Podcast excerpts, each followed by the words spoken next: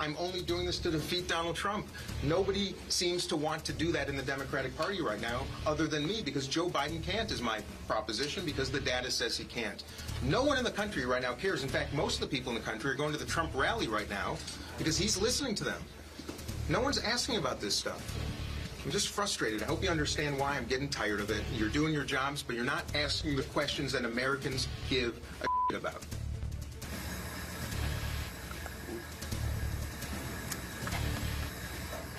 Fired up, uh, Congressman Dean Phillips, one of the few Democrats hoping to derail President Biden's reelection campaign in the name of defeating Donald Trump. To say he is facing an uphill battle is an understatement. Indeed. President Biden's name won't even appear on the ballot in New Ham- on the New Hampshire primary today due to a squabble between state and national Democrats. And yet, new CNN polling shows 63% of New Hampshire Democrats plan to write in Biden's name anyway, compared to just 10% who plan to vote for Phillips. But Phillips did secure an endorsement overnight that could help boost his prospects. The New Hampshire Union Leader editorial board putting their weight behind Phillips' bid, writing, quote, for anyone who supports Joe Biden for his policies but would prefer a president born during the Vietnam War rather than World War II, they will not be disappointed with Dean Phillips. And Dean Phillips joins us now. Congressman, it's wonderful to have you. Top of the morning. Good to be with you guys. Uh, so, the Union Leader, uh, historically a, a conservative uh, publication uh, here in the state, uh, did endorse you here at the 11th hour. Uh, but you're, you're the Democrats that you know and who perhaps once loved you back in Washington are not very happy with what you've been doing here, partly because you've been very aggressive in criticizing uh, the president. Um, I, my question here: you're, you're sitting at 10 percent in the polls. Do you have any regrets oh about how goodness. this has gone? My only regret is that my party just doesn't want to wake up from this delusion. And by the way, I think I'm still loved. It's like a family. You know, we have differences of opinion. I have a conviction that Joe Biden's going to lose. And if anybody looks at the data really objectively, I mean, he's going to. And someone had to do it. And I'm saddened that there's this culture of cowardice, uh, silence, and people sitting in line waiting for their turn at a time where we need to meet the moment. So no, I'm not, I'm not surprised. It hasn't been nearly as horrifying because the fact is the pain I'm feeling by my party isn't close to what people are feeling all around this country.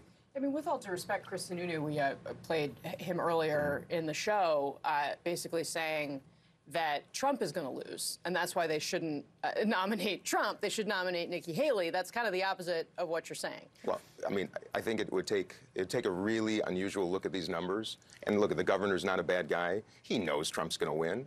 He's trying his best to prevent that. I respect that. But the writing's on the wall. If Nikki Haley's in this race uh, a few weeks from now, I would be really surprised. And that's the truth. And the fact is, we have a duopoly, a two party system that is literally working against voters. And voters who don't want to show up and vote in primaries and then get frustrated by the choices we have in November, that's part of the problem. We have a crisis of participation. And I got to tell you guys, I went to a Donald Trump rally a couple nights ago, never been to one. Uh, I had an event across the street. I saw the line of people waiting in the cold for hours. And I thought, what the heck? You know, I'm going to be a leader who actually invites people, doesn't condemn them. Met probably 50 Trump people waiting in line every single one of them thoughtful, hospitable, friendly, all of them so frustrated that they feel nobody's listening to them but Donald Trump. A diverse crowd, people who had never been to a Trump event before. My party is completely delusional right now. And somebody had to wake us up. And if that's my job, so be it. You would rather, though, have Biden in the White House again than Trump in the White House, yes? Of course. Okay. So Absolutely. do you think that this bid, what you've done, has made President Biden stronger? Because that was one of your goals. If it's not going to be you, make him stronger. Have you succeeded in that? Well, if he would come out and debate and maybe meet voters and actually start showing up, I'm trying to extend an invitation to the president to get in the game. Because if you want to be the president again, the only way to even possibly win is to get out here, right, listen to voters. Is, do you think your effort made him stronger? I'm giving or him. weaker? If, if I did nothing, if nobody entered this race, we've turned, the Democrats here, Poppy, have turned over hundreds of hours of primetime TV to the GOP. CNN, you guys, doing one hour town halls with every single GOP candidate. Every bit of coverage, the GOP, because they've got a competitive race. If Democrats had a competitive race right now, which I'm trying to create, we would have energy. If you'd been to my events the last three days, you'd see young people carrying signs, rah, rah. We're trying to get something going. The president is doing nothing. And if he's not going to debate, he's not going to answer questions, how many interviews has he done? He's not doing town halls, he's not showing up. So, yes, I'm trying to do him a favor to show up. And if he does, and he does really well in the primaries, and suddenly his numbers rise and he can beat Donald Trump, my goodness, I'd get behind him in a heartbeat. But get in the game. Here's what Ro Khanna, fellow Democrat, said about you. He doesn't take issue with what you're doing per mm-hmm. se, but how you're doing it. Here's his criticism. I don't agree that you should challenge the president, but if you're going to do it, run on your vision, run on your ideas, run on what you want to do for the nation. And the uh, attacks on Mr. Biden, on someone who has dedicated his whole life to public service, I'm so glad Ro gave me this chance. I've been talking about my agenda this whole time. Nobody's covering it. I'm going to start with America. Fair. Jake asked you last night up in- Oh, I- and I told Jake. different. Casey's interview. And I told and I told Jake last night if you'd listened. I mean, you guys, if you- Oh, if you watch the the, tape, thing. Yeah, watched American Dream thing. accounts, American Dream accounts, thousand dollar accounts set up by the federal government to start raising the equality of opportunity, raise the foundation for everybody.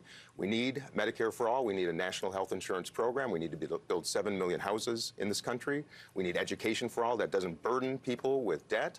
Costs and chaos are what's on people's mind.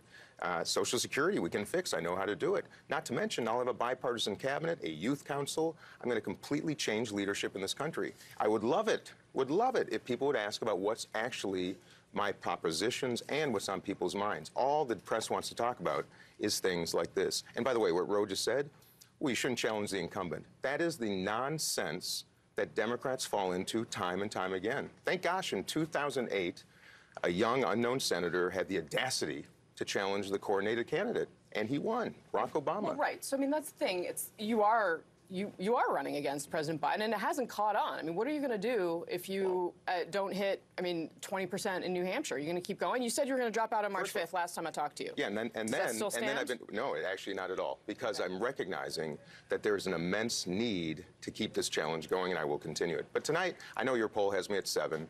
Another one has me at 32. The fact is, 10 weeks ago, nobody knew me. We were at zero percent, and in 10 weeks, with a ragtag startup little operation, spending almost no money with very few people, I think we're going to be in the 20s today. And if we're better than that, that's awesome. But that's not the story. You guys know this. Joe Biden should be at 80%, even with a write in.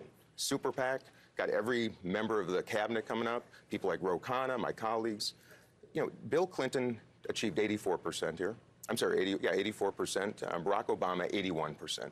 Joe Biden is the incumbent. Everybody knows him. If he's a strong candidate, he should get in that range. But he's not going to. He's probably going to be way, way below that. And I want to wake people up, and that's my job. In, uh, in that great interview Casey came up here in New Hampshire and did with you a couple of months ago, you said to her, I could win this, I intend to win this, talking about New Hampshire. Or you said I could open the door for others who might be better positioned. Is Still that true. still a goal to open the door for others? And if so, who? Any, well, I've been trying this, I hope you guys know, since I called on the president to pass the torch. He didn't. I spent months literally calling other candidates who are much Yeah. better known than I because I know in this game you have to be well known. It helps the it helps the cause. That's why I'm wondering the invitation who- poppy is who. still Gretchen Whitmer, J.B. Pritzker, Gavin Newsom, Vice President Harris. Where are you? This isn't the practice of democracy that I really am trying to impress upon Democrats that we should not have a coronation, we should have a competition. And I hope you're telling people also the truth that my party is suppressing voters here. You know this, I hope. You're The talking new- about the DNC letter. the DNC has sent a letter to the state here, the New Hampshire Democrats, saying that this is meaningless, despite having a massive write in operation. It actually precipitated a letter from the Secretary of State here to the Democratic National Committee just last week, a cease and desist for the unlawful suppression of voters.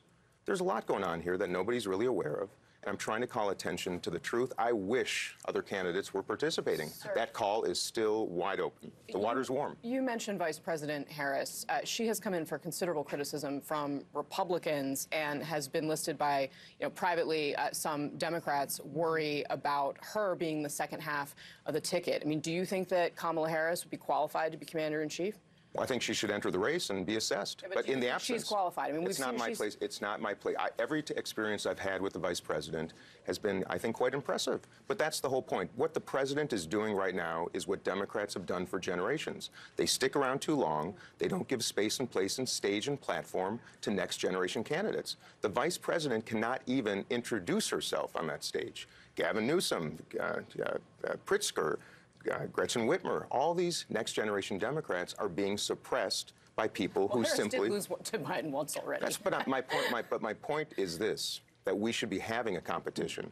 Let Americans decide if she is the right person or not, or he or she or me. That's the whole point. I'm trying to change this delusional process that will probably, almost certainly, have us lose again if Biden's at the top of the ticket. Plain Next and simple. time we have you on, I want the detailed plan on how you're going to fix Social Security. But quickly, before we go, to do it in 10 Casey's good question. Yeah.